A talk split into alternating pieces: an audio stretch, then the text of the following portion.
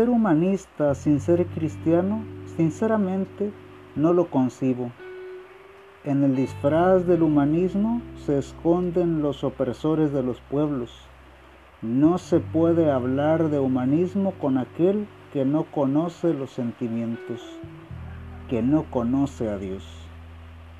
Nadie puede hablar de paz menos de amor cuando no conoce al autor del amor y de la paz.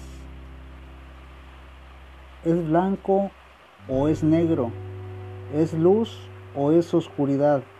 Los colores se ven a la luz, las tinieblas miedo dan. Soy Jesús Elías y esto es Cristianos en el Mundo. No hay humanismo sin Dios, ni Dios sin humanismo. Hemos sido creados para amar. Somos personas. No puedo creer que todo sea material. Hay también una parte espiritual. Para transformar hay que hablar con la verdad, no mentir y más. Las cosas con Dios no son fáciles, tampoco el humanismo se trata solo de dar un duro pan. Humanismo es enseñar, humanismo es dar empleo, humanismo es avanzar.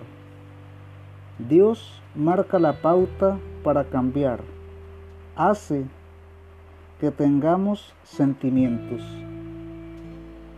El humanista en realidad no es un ser individual.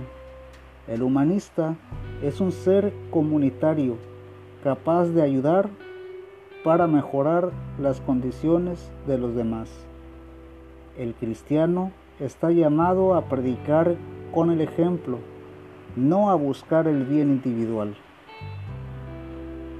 Un humanismo sin Dios es un engaño. Un cristiano sin Cristo no viene al caso. No vayamos a favor de la corriente. Si lo hacemos, seremos parte del engaño. Recuerda, no somos perfectos, pero vamos camino a la santidad.